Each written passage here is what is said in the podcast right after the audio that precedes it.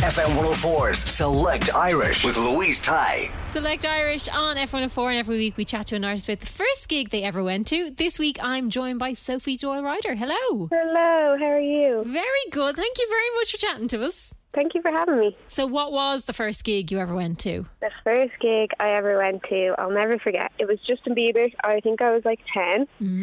Um, and I went with my stepmom and my auntie and my older sister.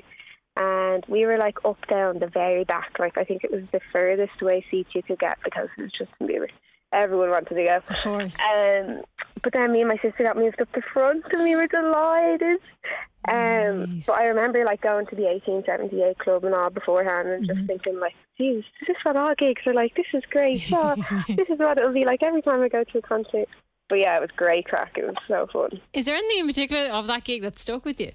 Um, I think the fact that, that we got moved forward, like Yeah. I was like, oh my god, this, and not even like we weren't even off like the balcony type thing. We were just like towards the front gate of it, and I was like, this is amazing. I'm so mm-hmm. close to just Justin Bieber. Just being able to see them, I think, at that point was great. yeah, like I was obsessed with him back then. I used to have two cardboard cutouts of them. Oh, wow. Are you still a fan? Yeah, I'm still a fan, but not as crazy as I used to be. And also, he hasn't done anything in a while. Yeah, I was just quiet. saw a TikTok the other day that said he might be doing an Eras tour, and if that happens, I have to be there. Wow, that would be cool. Be deadly. So, at that point, had you started music yourself? No, I think I was only 10. I loved singing karaoke and stuff during summer. But like I never really like I saw Justin Bieber and I was like, oh, like imagine me and a pop star like that. But I never really thought to myself that I could do that. Like, mm-hmm. Um, but obviously then I did more karaoke and stuff and more write my own songs. And I was like, maybe I could do this.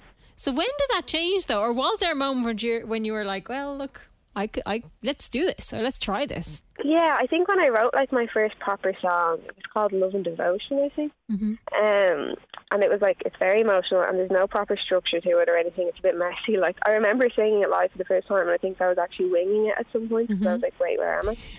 um, and I think that when I did that song, it was like really, like I love this. This is something that I have to do for the rest of my life, even if it was just songwriting. But the singing part is definitely the most fun. Do you kind of miss that part of it where, you know, you could wing it a bit?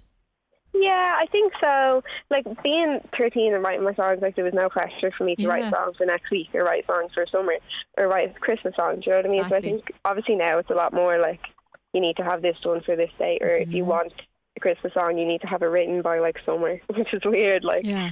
The But, uh, structure to it. yeah, I definitely I miss having a bit of free rein, but I still like to keep it a bit chill sometimes. Of course. What was the first gig you ever did yourself? First gig I ever did myself. I like I did a lot. I, I learned how to sing in a place called B Music, Mm-hmm. and uh, I did a lot of gigs with them, and that was like where I kind of realized I loved performing. Mm-hmm. But my first proper gig, actually, my first proper headliner was two years ago today. Funny enough. Nice. Um, and yeah, like I think the first, what was the first proper? I think Whelan's was, yeah, it has to have been Whelan's. That was the first real one that I got like goosebumps, and I, was, I threw up actually after I got off stage because the adrenaline. Um, but yeah, that was the first proper one. Is that a part of it that you enjoy, that adrenaline, that excitement beforehand? Oh God, yeah. Like Yeah. I even remember I was supporting Ellie Dixon in the academy, and uh, I was on stage and I was like, I'm gonna puke. I was like, I'm fully gonna get sick. So I just no. had to, I had to cut my set short, and I was like, okay, thank you so much, goodbye, and ran off and puked.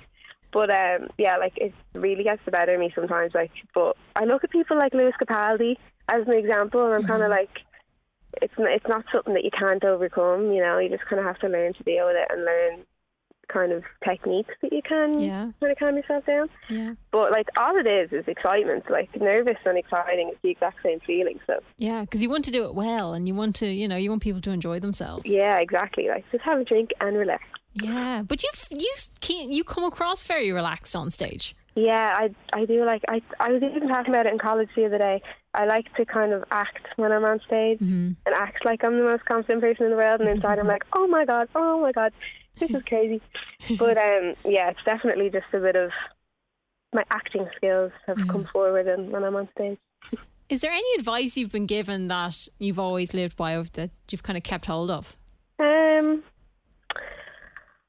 my parents always say to me that you go by this way, but only once, and things won't stay bad for long, just like they don't stay good for long. So I kind of put that into perspective in my career. Like sometimes it can be really slow, and I can kind of feel like I'm doing nothing when I'm trying to do everything. Um, but like sometimes it's just not the right time for you, and you just need to have a bit of patience. See, that's the thing. I think we could all live by that. Like Yeah, we all want everything right now, and I think there is a process with most things that just needs to kind of play out a little bit. And then it yeah, makes sense. exactly. Yeah, What's for you won't pass you is what's important to remember. exactly, exactly. Have you a favorite type of gig? Um, I don't know. I really love gigs that have like multiple artists at them, like not headliners and stuff. Like festivals, obviously, are incredible, but like BIMM, for example, do a lot of uh, concerts with loads of different artists on it, which I think that's my favorite. It's cool seeing so many diverse artists and different types of genres and stuff. And maybe getting to hear something new that you haven't heard of before. exactly. Yeah, getting good. inspiration from things. Yeah, absolutely. Do you get inspiration from outside sources? Definitely, yeah. I get inspiration from anything really. Mm. Like even when I'm in work and I, I'm a barista and I just serve customers and I'm like, God, I'm gonna write a song about how nice that woman was or how rude that woman was or whatever, you know. And there's so many different personalities in the public as well. yeah, oh God, yeah, that's for sure. Especially in Malahide. You've also just released a new single, Falling from Hell. Tell us a little bit about this song. um, well, it's pretty much kind of the same as Insecure, but also in a more confident way. Okay. So it's like Insecure is like, oh yeah, I'm really insecure and it's going to be hard to be with me. But Falling from Hell is like, if you're with me, it's going to be awful, pretty Mm-hmm. much like, which is really brutally honest, like, and it's not. It's a bit like dramatized. Obviously, I'm not that awful, but um, it's just Mm-hmm. We all all about have our moments, you see. yeah, exactly.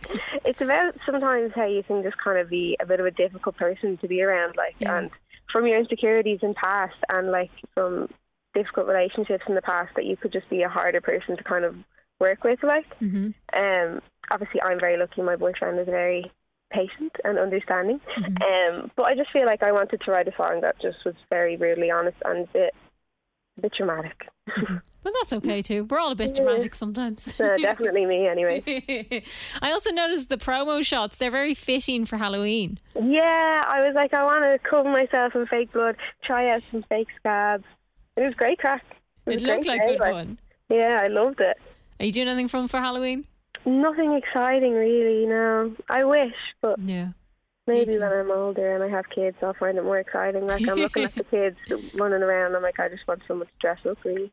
Yeah, that's a good point. Yeah, exactly. How can people find out more about everything you're up to? um, on my Instagram, Sophie Doyle Ryder, and my TikTok, Sophie Doyle Ryder, are the most active. Excellent. Sophie Doyle thank you so much for chatting to us. Thanks so much for having me. When you make decisions for your company, you look for the no brainers. If you have a lot of mailing to do, stamps.com is the ultimate no brainer. Use the stamps.com mobile app to mail everything you need to keep your business running with up to 89% off USPS and UPS. Make the same no brainer decision as over 1 million other businesses with stamps.com. Use code PROGRAM for a special offer. That's stamps.com code PROGRAM.